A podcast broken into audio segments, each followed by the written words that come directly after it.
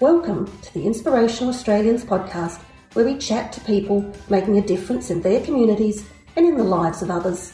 And here is your host for today, Josh Griffin.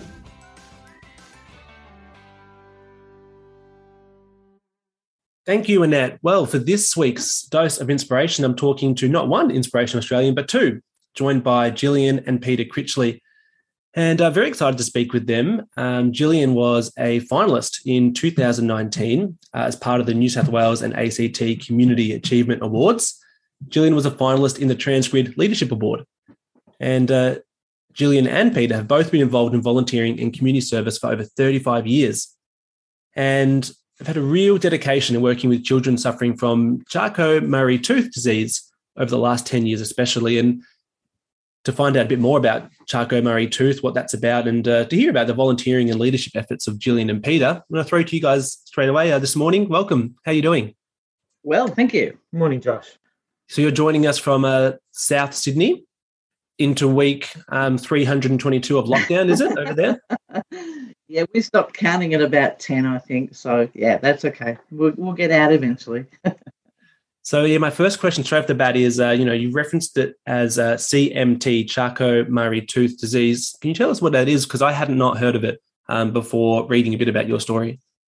Sure, Josh. So, um, even though it says tooth in the um, in the name, it's got nothing to do with dentistry. It's actually what's called a peripheral neuropathy. So, um, in short, um, it's a gene malfunction um, on our DNA that causes our nerves um, to deteriorate over time, and the changes in the nerves and the nerve functioning then affects muscular performance. that results in weakness um, and deformities and impacts on the daily uh, living of um, people with CMT. Um, that's generally expressed in um, inability to do some sports. Some people, the very worst affected, are in wheelchairs. Sensations are either absent um, or delayed. So the reactions of CMT people are about one and a half times slower than the nerve reactions of uh, people uh, able-bodied people. Um, that means you know you can you know touch something that's um, burning hot and take um, a longer time to react to the fact that that is actually burning, mm. and that results in in injury.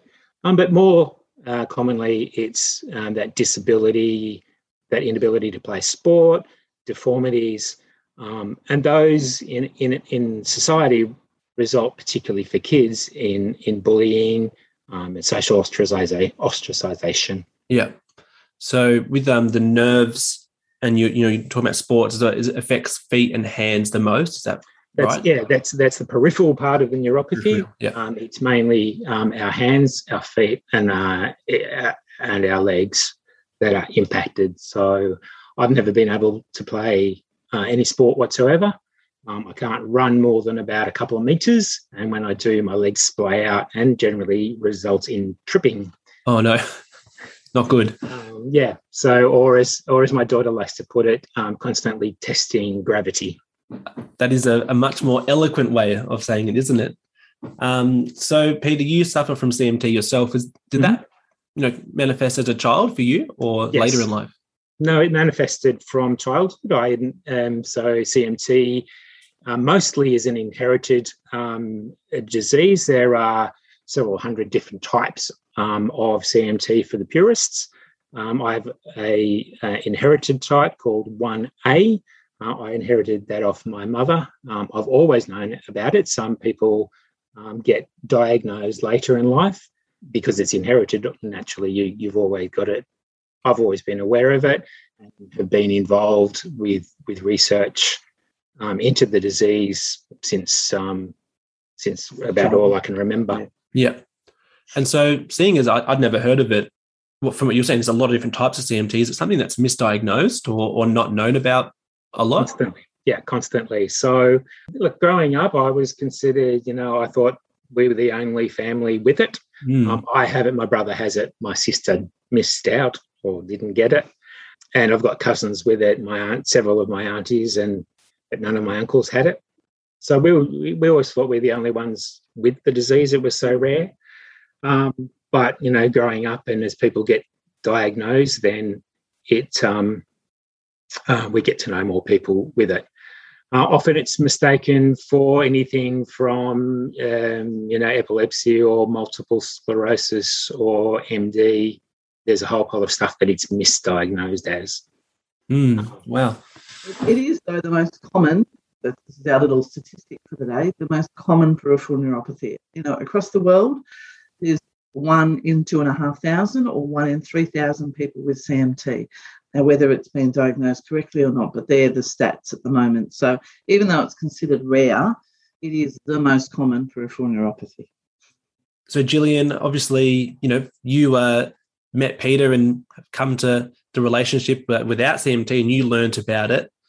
Was your understanding, you know, with Peter having knowing so much about it, did you always kind of know about it? Or was it something that kind of developed uh, as you, you know, you knew each other uh, longer? Okay, so we we went out together. We we knew each other for six months beforehand. We were involved in a in a scouting and guiding show on the stage, the gang show, and so we'd been we'd been friends for six months. And after those six months, um, he asked me out on a date, and on that first date, he told me about his disability, and I actually said to him, "What disability?" Yeah. And he explained it to me and was very open. And even to the point, I think, even on that night, even though it was 30 years ago, he said it is it is um, genetically inherited, and that there was the potential for him to be able to pass that gene down to any of the children that he had.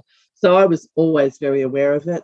I, as I'm sure we'll dis- discuss later, I'm an early childhood teacher, so I've worked with a lot of children with disabilities, um, have an understanding of, you know, inclusion with with children. So I suppose it didn't really intimidate me much, and if anything, it just tweaked my curiosity um, Peter's mum had been involved, as has Peter's described with his brother as well, in a lot of research. So there was plenty of information for me um, when I did first start looking and going, okay, what is this CMT?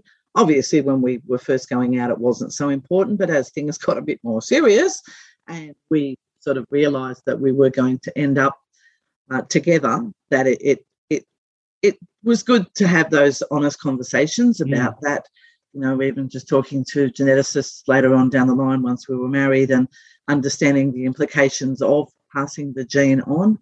And uh, yeah, that that was good for us to do. And but I've always got honesty from Peter, and I suppose therefore being wanted to always be involved in advocacy and awareness for people with CMT.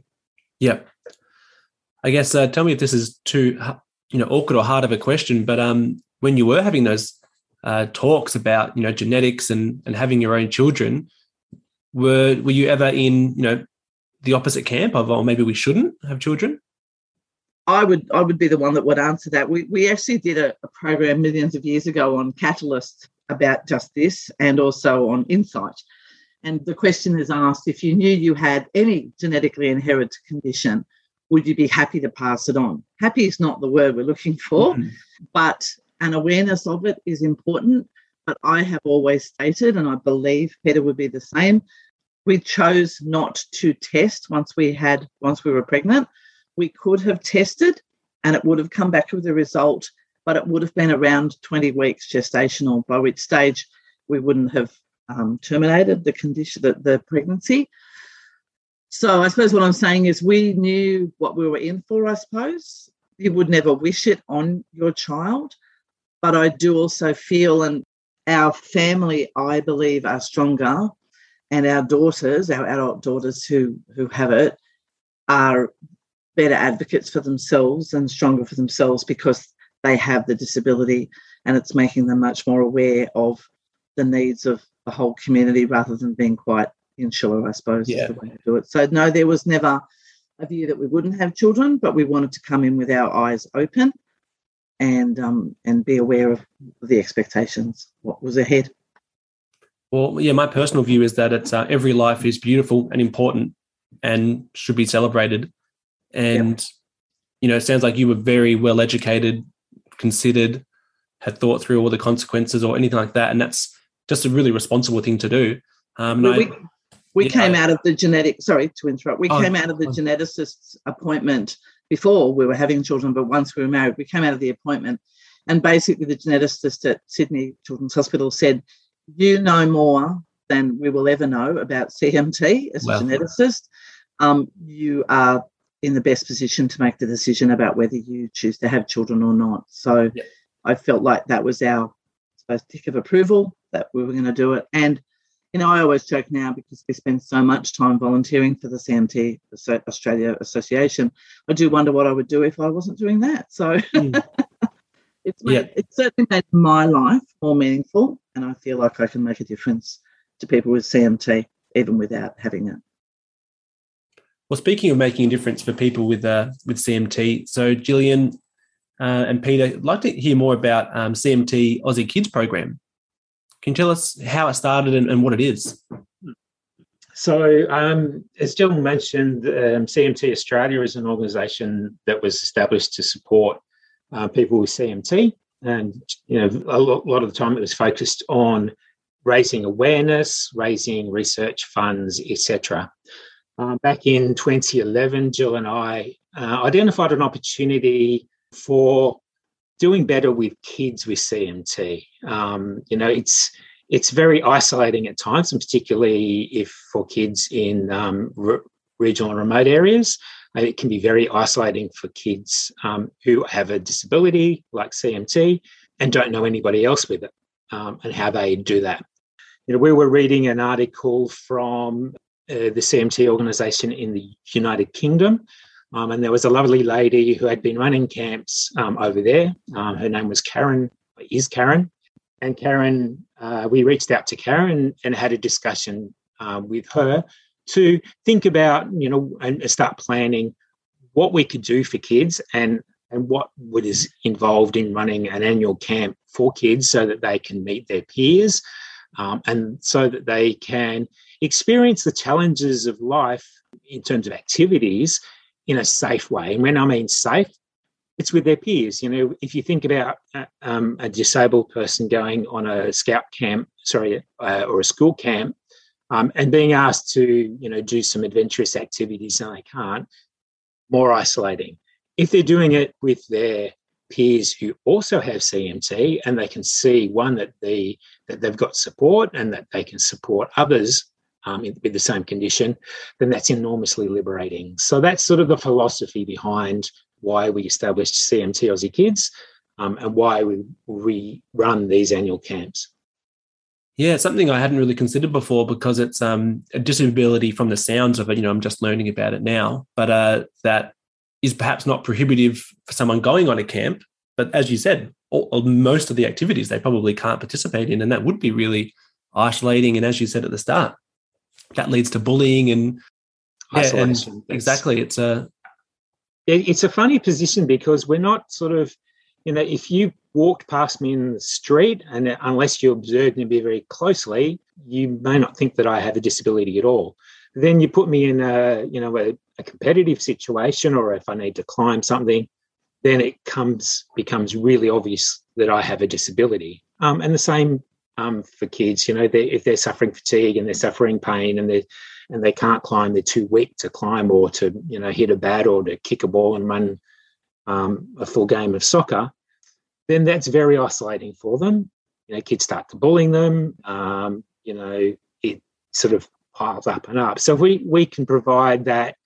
Um, you know, even once a year camp for these kids to give them that little bit of you know self-respect um, and that understanding that they're not alone in this this journey uh, that they're on. Um, you know, some people don't yet like to use the word journey, but um, you know they're they're not alone in life, and and we've set up social media um, that's um, that they can keep in contact with them with them with each other between the camps, and that's the and that's the whole the whole philosophy what we do and why we do it and it's been very good for the kids. And, and we in um, 2016 we took um, so we had five kids from the UK visit us, plus a couple of their adult helpers. Did they come and join your camp? They, they joined our camp, and we did spent two weeks together um, touring around Sydney. Um, and then two years later, we took 11 kids over to um, the UK camp um, in Cumbria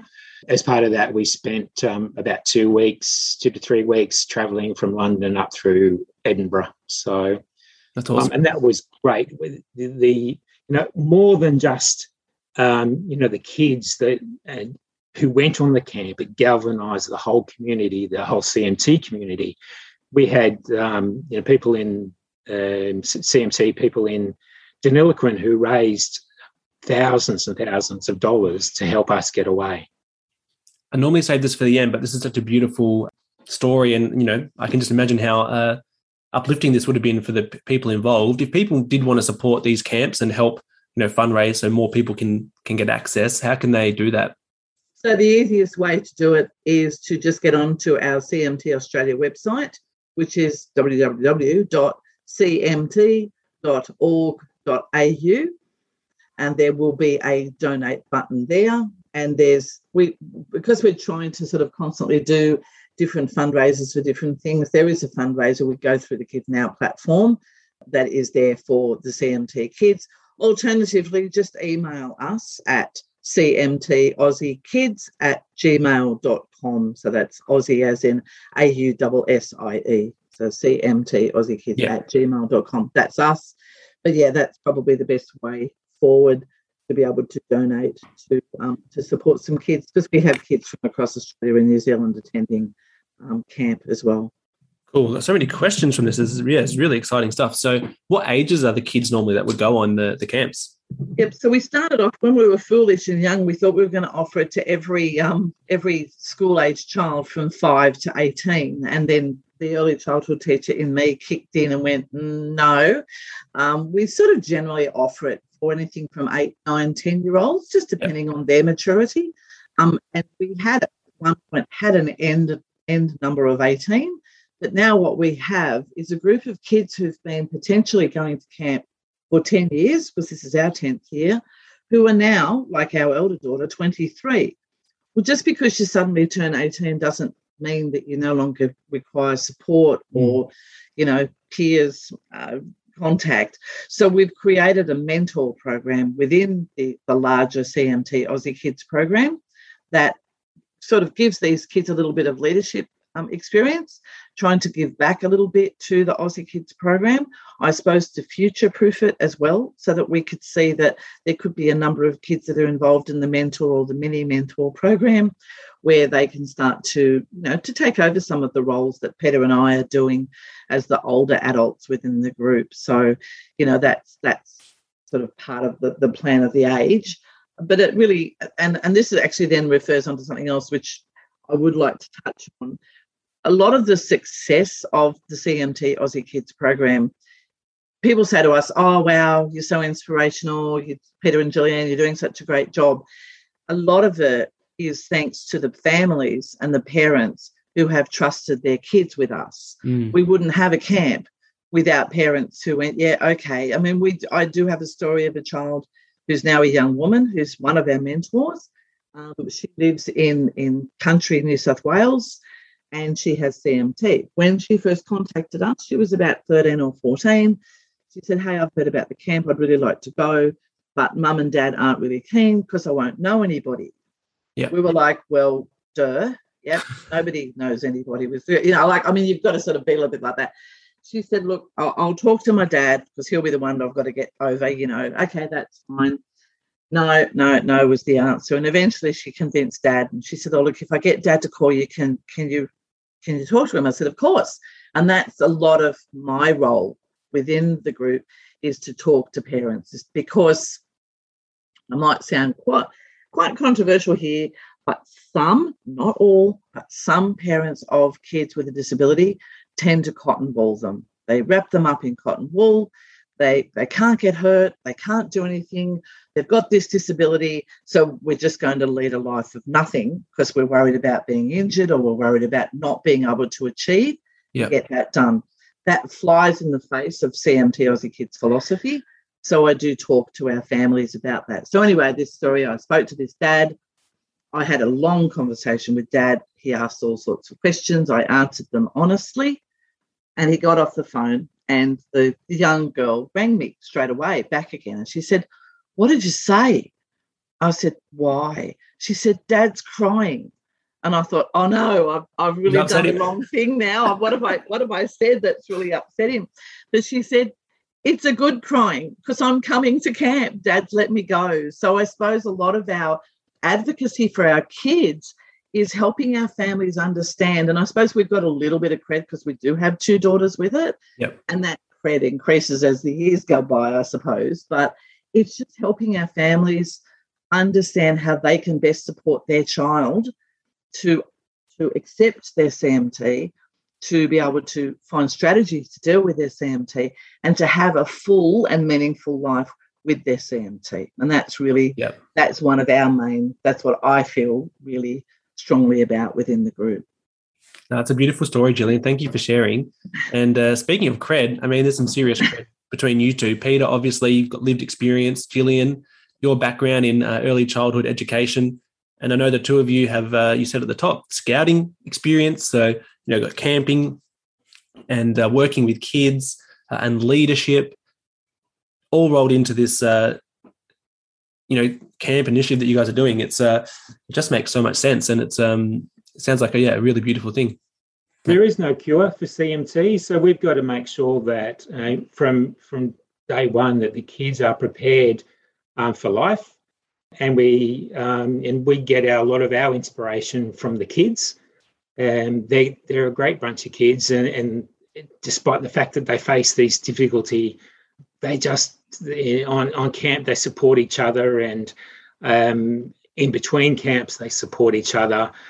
And um, you know that's just you know so inspirational for for us as much as you know us um, providing them with with an opportunity. So it's it's an enormously satisfying thing to do. And and and for us you know like you you alluded to it's bringing together you know, our life experience um, whether it's you know Jill's early education experience um, our combined scouting experience and my experience with, with the disabilities. So um, we hope that we we're making a difference to the kids, and and that's where we get our satisfaction from. One question I, uh, I like to ask towards the very end, and again, this is a podcast of uh, bringing the end stuff forward. But sometimes I ask, uh, you know, who who inspires you? And I think you've uh, just just told us there you're inspired by the kids that you're actually uh, you're there to support and and help. Yeah, they're, look, they're they're a beautiful bunch of kids, and, and we're constantly on the lookout for you know uh, other kids um, to to join the camp, so that hopefully we can give them the same experience. So, in terms of inspiration, that's really that's really what it is. It's it's we do it for the kids, and, and we get a lot back from the kids um, when we do it. Our, our good friend friend in uh, in the UK is an inspirational woman as well. Um, she has CMT, and we just have the most amazing friendship with her. And and through that, the the CMT kids in the UK and the CMT Aussie kids have the most amazing cross world experience um, and, and support. You know, and when you think about it in a strange way, at opposite ends, they can ring each other or contact each other any 24 hours, seven days a week um, to get that support um, that they may need. One of the things that we have looked into in the most recent past was the camp was certainly serving an essential need, but COVID, Mm. um, of course, that's always going to come up in every conversation. Yep. Has has obviously we were very fortunate to fit last year's camp in two weeks before Sydney went into lockdown the first time. We Oh, just so- we just we just fluked that. Was that February or March or something? Was That's that- right, March 2020. Yep. Whereas this year, yeah, we it, it wasn't a happening thing. It was just too difficult to be able to arrange it with people coming in from, you know, different states and and all across Australia. So that really started us to interact with the kids about okay, well, we can't do camp. What else can we do? So some of the things that we have done and and are still doing is uh, like a day trip to um, Luna Park Mhm. or to one we've got four amusement parks across Australia that we were we had planned to do Yeah. two weeks ago. Uh, Um, so that didn't happen. But also things like a lot of good old Zoom is our best friend. And as Peter just alluded to, you know, we can talk to our UK friends if we get the, the timing right. I know what time it is in London any time of the day. Um, and and just enabling them to be able to just touch base. Obviously, using social media because that is their primary source of communication these days. But you know, we're also we're looking at apart from the amusement park, we're we're doing a day surfing at Manly Beach with Craig Whittington, who was an ex surf lifesaver. But his best friend is this gentleman who made contact with us. And this is the other great thing about the organisation and the, the program developing. We have people now coming to us and going, hey, we'd like to share our skills and our fun with your kids. And so um, this fellow was um, was actually a, a, national swimmer in his day, and he has CMT. So he's supporting the program that we have at Manly Beach. We've also got another guy who is the skipper of yachts through a, an association called Making Waves Foundation. Yep. So that's basically for people who can who have disabilities who can go out and sail on Sydney Harbour. So that's been the other lovely thing that we've been able to collaborate with some of these other community groups to be able to give our kids just a day trip. Now, at the moment, it's only Sydney based, but we are looking at Melbourne and Brisbane as well, depending on what the activity is, of course. But that whole collaborative community, regional, rural thing is it always keeps it fresh because we've always got somebody else who's there going, hey, we can see what you're doing and we really want to be a part of it. So that's that's inspiring for us as well. It sounds incredible, but also very time consuming. So is that your um, paid roles to kind of organise this, or no, no, not at all. So all members of CMT Australia, all committee members, and I am a committee member, of, and I have been for 15 years. I um, edit the newsletter. I am the Facebook moderator, all those types of things. Peter's obviously involved from a from a listening to his wife's point of view, and then we do a lot. It's all of, voluntary. it's all voluntary. To be honest, as well, I don't think I want to get paid for it because that's not what it's about. There in the UK, um, they're the same. Karen doesn't get paid. Um, just I don't know. It, it would be different if we got paid.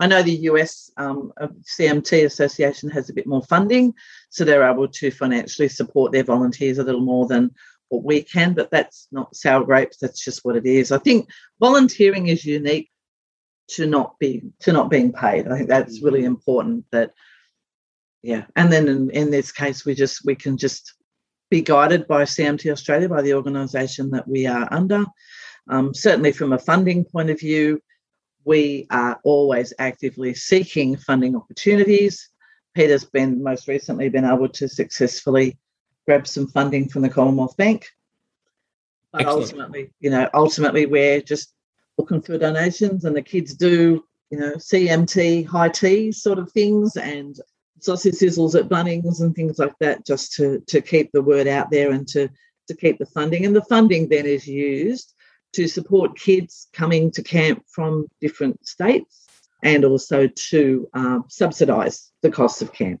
Yeah. It's our privilege to work with these kids, and that's why we volunteer. And any funding that we go, go 100% of it goes straight to the kids to get them on camps. It's costly to get kids from Perth and uh, from remote and regional areas into into Sydney or Melbourne or Brisbane to um, to participate. So we're constantly on the lookout, make sure that 100% of the funding that we receive um, through donations goes to the kids. Would there be an average cost for a, a kid to attend the camp, or does it differ because of where they're coming from? No, so on where they're coming from. The camp itself this year, well, next year, will now be three hundred dollars which is quite cheap. Um, I think it's very cheap. Yeah, I mean, we try to compare and we look at um, MDA, Muscular Dystrophy Association, also runs camps. They're obviously got a totally different disability. They have a much higher adult to child ratio. We sort of don't need that, so we don't need to fund that as much. Um, but yeah, so, you know, you'd be looking at, in most cases, because the kids are under 18, you'd be looking at two airfares, accommodation for the parents or at least the mum or the dad who was coming over.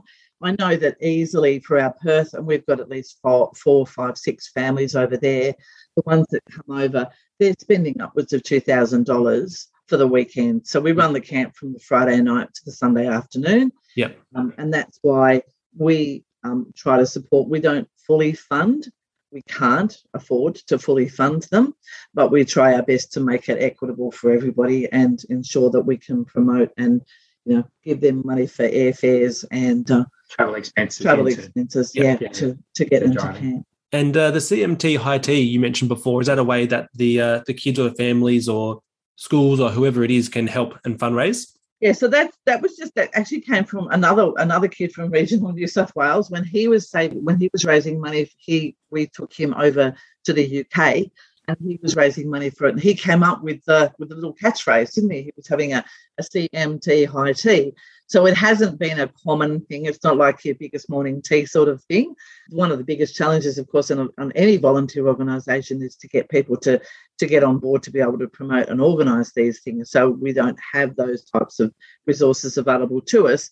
But we just encourage the, the kids. In a lot of cases, it's just getting out there. You know, our youngest daughter stood there in year two and did a little presentation to her primary school. Yeah. It, it's it's all just about awareness. As Peter said, we love doing this. It's not about the money. We, obviously, we want to make ourselves sustainable enough so that we can continue to provide support to our families to attend camp and to attend, you know, amusement park days when COVID allows. Mm. Um, but you know, ultimately, it's it's just about being there for the kids and helping them, feeling empowered by their CMT and empowering others with their with their abilities. I suppose. Yeah.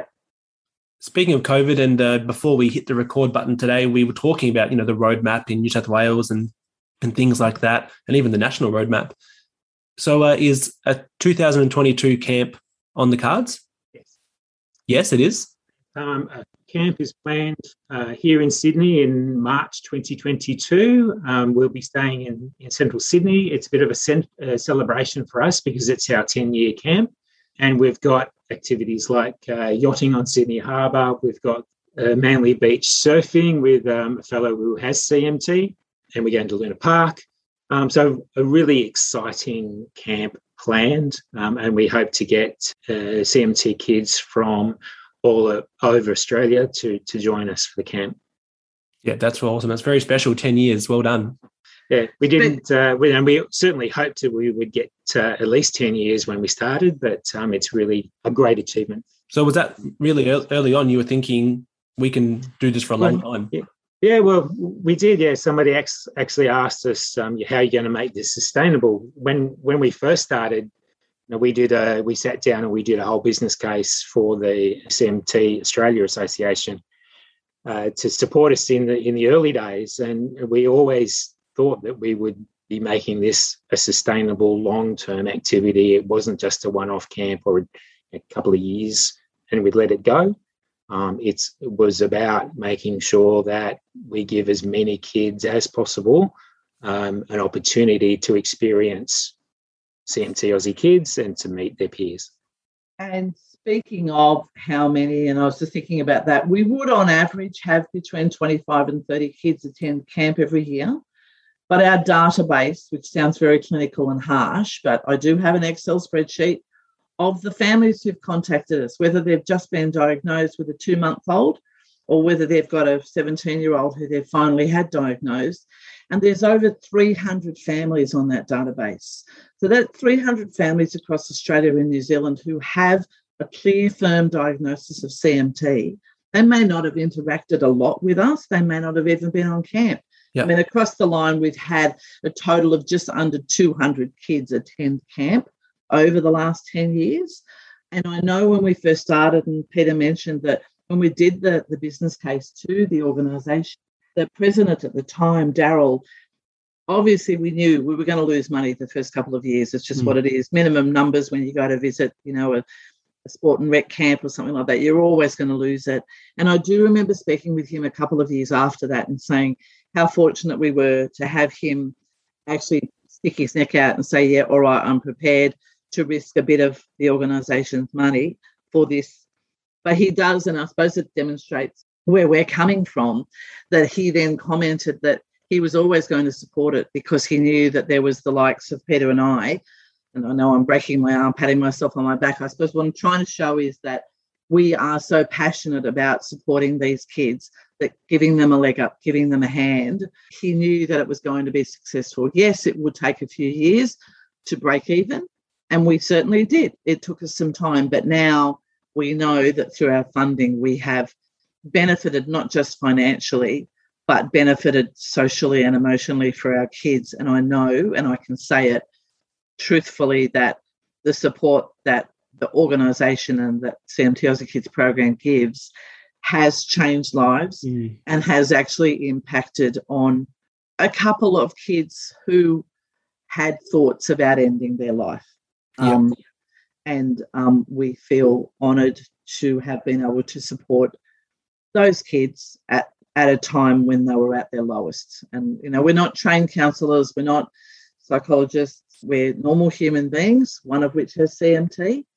And I think that that the support that the kids give each other and that we're able to facilitate really can make a difference and has proven to make a difference. And that I feel like my work here is done. Do you know what I mean? I mean, I'm still doing it, but I just feel so happy that we've been able to to get ourselves involved in something and to volunteer with that in mind. Yeah. Well, that's an interesting point you raise about, you know, mental health. And that must be a really uh, difficult because, you know, it is such a um, sensitive topic. It's a difficult thing to do. How how are you able to, you know, you that's amazing that you were able to help people. I guess you must have to have you know certain plans in place or things like that to help support people in their mental health on these camps and uh, in general. Uh, yeah, it's it, mental health's always a difficult thing because it mm. does always seem to be topic of the month without sounding flippant. It does. I do. I do feel like that when I'm, you know, when we're filling in funding submissions, it's about mental health, but particularly so at the moment with lockdown and with with the changes in our whole life um, mental health support has been really important. And I and I do I do say here before I even speak about this that we don't have any training. I mean, I've certainly had a little bit of stuff in terms of mental health in early childhood, but I've not done anything major, and neither of us are trained experts. The biggest thing with mental health is is being there, is allowing these kids to talk to each other and to open up those opportunities. I think we've found it and I, and I, and I don't like to be um, gender specific, but the males in our group, maybe because Australians do a lot of oh you're playing the footy and you're sporty and everything, it's more obvious for our male, for our young gentlemen in the group, that they can't do that. Yeah, and that they feel uh, frustrated and disappointed and and it can get to a point where it, it, it does end in turmoil. And we have been, as, as I say, and obviously I won't speak specifics, but we've been privileged to be able to support a couple of our of our young kids uh, who have had those mental health down moments, supporting it through just being there, giving them a call, providing, providing a community for them. Yeah. Yeah. yeah. A network of support um, with their peers. The people involved, um, you know, they had their other, you know, networks and professional assistance, but for us, it was about just providing that contact, um, providing um, that understanding from seeing it from a CMT point of view. Yeah. Well, I think what you're doing is so important because people, yeah, at the core, a lot of the time is they just want to be seen and valued for who they are. And that touched on what you were saying, Gillian, you know, a typical male as a kid growing up, you know, from teenager, childhood to teenager years, you're right, is, you know, sports, who's the, the biggest, toughest, who can kick the ball the furthest, who can hit the ball the longest, all those things. And so that's just their sense of value and then being left out of that. And that is really isolating. Uh, Peter, you touched on that before. And so, you know, a quick um, plug of a previous episode of our podcast, we interviewed Tara Lord, who uses animals and animal assisted therapy. But you know, and she is qualified, but she says the same as you. It's it's about providing that sense of community, friendship, letting them know that that they are valued. Yep. And they're not alone. That other people are sharing that journey and can provide advice and support. Yeah. So I think you you should give yourselves more credit about how qualified you are because you've been doing it for 10 years. Yeah. Don't have the, uh, the letters after the name. Yeah. Well, um, I also want to ask you before we uh, we do wrap up. Volunteering has obviously been a passion of yours for a long time. We touched on Scouts a few times. I just kind of want to hear about how you you know both got involved with Scouts and and directly is you know has that kind of informed you know the camps that you're running now. Yeah. Yes. So the I got involved in Scouts when I was you know eight years old. Um, quite accidentally in a way. My you know, my mother was looking for something that we could do that because we couldn't play sport. And she happened to be speaking to one of the local shop assistants who was a, an Akela with um, with the local um, cub group. She wasn't expecting us to stay, and I, I talk about us because it was my brother and myself. But uh, we we stuck it out, and we found because there was no competition in it, and we had a, group of really good leaders um, who who gave us opportunities, who took us on camps and supported us. So even though we couldn't walk far or carry heavy packs, they they allowed us um, to walk without packs, and that meant somebody else had to carry it or, or whatever. And we had a particularly good scout leader, so much so that my brother and I both became Queen's Scouts um, in our um, in our early teens, and that then developed into volunteering as, as scout leaders or Cub Scout leaders uh, for for much of our or virtually all of our adult life, and the skills that we learned there. Um, and Jules had a, a, similar journey in in girl guiding and, and, scouting herself, and the skills that we learned there, we then transferred across to to run the camp. So, you know, we knew it was second nature for us when we, we take kids away. You know, what are the safety things we need to think about? What do we need to do at you know at night, and you know, what what things to look out for if you know kids are feeling uncomfortable or scared or or whatever. It, that became second nature for us. So it was a very powerful way um, of making sure that we could run the camps themselves. Um, you know, quite beyond all of the you know the, the fundraising and the, and the other stuff that needs to occur outside. And we also went in. You know, camps don't just happen. We we need to. We were going in um, eyes wide open about the amount of work that we needed to do to make sure that that was successful. I think it's also a point of, and, and my my history is very similar to Peter, so I won't bore you with my guiding and scouting. And we did meet through scouting, but I think thinking about the camps and how we were able to feel confident, I suppose, to stand up to CMT Australia and say, well, this is what we think is going to work because we've seen it work with scouts and guides. But it's also a lot of my role in an early childhood, with my early childhood hat on, is speaking to families and making them feel comfortable in my early childhood environment. It's the same thing that I keep coming back to it now. It's making families feel reassured that when they let their child go on camp, they're not going to do anything awful and we're not going to humiliate them or whatever. So, our comfortableness, if there's such a word, with speaking with families, advocating for children, because that I feel very strongly about that as an early childhood educator, but advocating for that disabled child, including the one I was speaking to, who dad said no, no, no, no, no. And it was finally when we got to speak to dad that dad turned it around. It's helping them understand that this is really important for the kids to be able to attend. And so the camp was a natural progression for our families to accept and to, to go with. Speaking of your, your career in early childhood education, which is still ongoing, correct me if I'm wrong here, but I believe you also uh, had an award recognised for your professional career too. Yeah, I've surprised myself greatly, but I am um, a, a, regional finalist in the Family Daycare Association's um, Early Childhood Educator of the Year. Yeah, that's that's sort of current on the southern southern Sydney and Sutherland Shire finalist. Yeah, which is it, it, just goes with my. I mean, that's obviously a paid profession, and I run my own business uh, from home. I have worked in early education centres, so long day care centres, but yeah, worked for it most of my working life. I've worked in early childhood, so uh, it is something that I am. Well, that's another passion. Yeah, that's another thing that I fit in on my on my days when I work. And I, I love, again, I love advocating for children. I love the relationships that I have with my families, and particularly in a family daycare sense, I only have four children a day in mm-hmm. care. So, you know, I only have six families across the whole week. So, getting to know them, nurturing them, giving them information about their child's development. I know, Josh, we touched on that again before we started.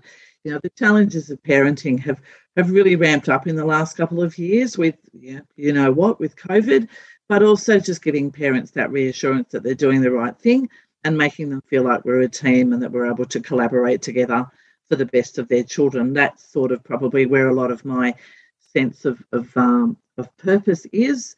I, it's corny again, but I do feel like I, I do make a difference to my families. And my little catchphrase is but I put the family in family daycare. So my children in family daycare know my family. They know my daughters, our daughters. They know Peter. It's really important for our families to feel supported by the wider community, uh, and, and I'm, I'm I'm real I'm a real advocate for that. Yeah, I've heard a lot of um, really beautiful stories about family daycare. As you said, the connections that can be formed, and um, friends of ours who've had such a great experience with it. To this day, you know, he's uh, their uh, oldest is ten, so he's you know he hasn't been there for a long time, but she still keeps in touch and. I, I still have contact with. So I did. I've done it in two different times. I've done it just before we had children, and then I picked it up about eight years ago again. Well, I'm we're still in contact with two of the kids who I had 25 years ago. So that and and the families, and I think that's I mean that doesn't have to happen with everybody. And I say that to my families. I say, don't be scared off. I'm not a stalker, but if you if you want and if you need that, I, I find that extremely satisfying. And um and look, at the end of the day, it's beneficial for the children, isn't it? And that's what it's all about. Just the same with CMT Aussie Kids or early childhood. I think there's a theme happening here. You know, we need to be strong advocates for our children because they yeah. can't always advocate for themselves. Now, for anyone who's listening and has a, you know, been very attentive at the start, they may have noticed I said that Gillian, you were a finalist in the Trans Creative Leadership Award. And, you know, obviously we're talking to Gillian and Peter here. So, you know, for anyone thinking, I wonder why Peter wasn't in that. Well, you know, we're just touching on it now with your career and professional uh, in as a professional in childhood early education, uh, and as well as your volunteering, Gillian, with your daughter's school as a part of the committee there. Is that right? Yes, yeah, just P&C and and the usuals. And I, I tend to be, and Peter will, will back me on this. Anything that I join, I tend to end up doing something on the committee um, be it the president or the vice president or the. I won't touch the treasurer. Don't talk to me about money. but you know, but I, look, I suppose it's all just part of of supporting a team of people who are there. I've just always been like that. I don't know why. Yeah. It's just how life is. You you need to give back. You need to support. The same with scouting and guiding. You know, it gave us so much as kids and as young young adults, and so now we can give back. And you know, we do that through the gang show and and various other things we need to get more volunteers. We need to get more people to volunteer because it makes our community a better community. Exactly. Uh, couldn't have said it any better than myself. You know, we need these volunteers that are backbones of communities. So, and uh, you said it earlier yourself. Not being paid is what makes volunteering so special because there's no vested interest. It's people doing it out of a, a, a passion. You're not getting paid. So, I think that's what, as you said, that's what makes it so special. Absolutely, absolutely. Yeah. So re- remind everyone one more time where they can connect with CMT uh, Australia if they're wanting even just to follow along, you know, on the social media. Uh, maybe they want to make a donation. Where can they do that? Yep. So social media, we certainly have Facebook and Instagram for both CMT Australia, and that's what they're called, and also CMT Aussie Kids is on Instagram. We do have a Facebook page for our Aussie kids, but it's a closed page for obvious reasons. Yeah. And it's only open to the children and all their family members who, who are there to support them. So that wouldn't be something that we would let you into, but that's okay.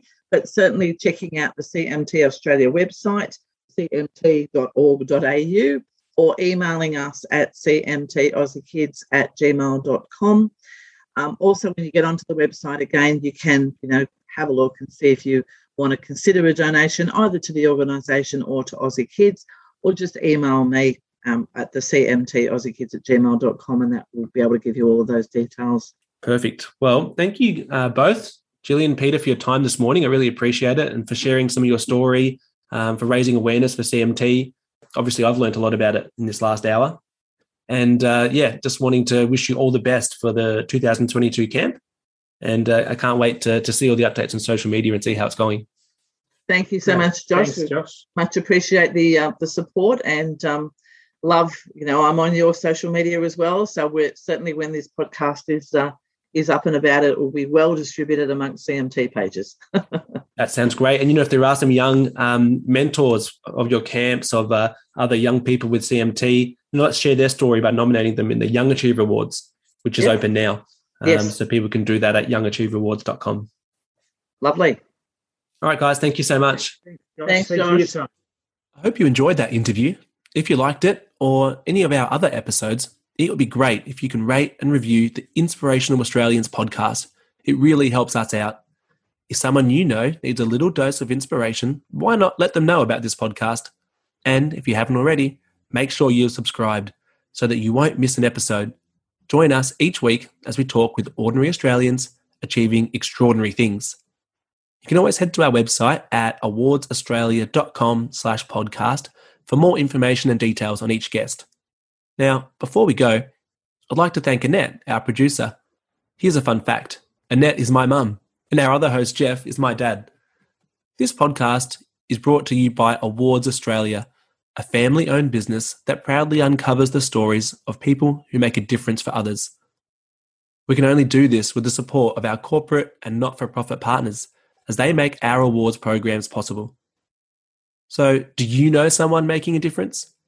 If you'd like to recommend someone to be a guest on the podcast, get in touch through our Instagram page, inspirational.australians. Or maybe your business might like to sponsor the podcast or get involved with the awards we run. Head to our website, awardsaustralia.com, for more details. Until next week, stay safe and remember, together we make a difference. Thanks for joining us today on the Inspirational Australians podcast. We hope you enjoyed listening and have been inspired by ordinary Australians achieving extraordinary things. So it's goodbye for another week. Remember, together we make a difference.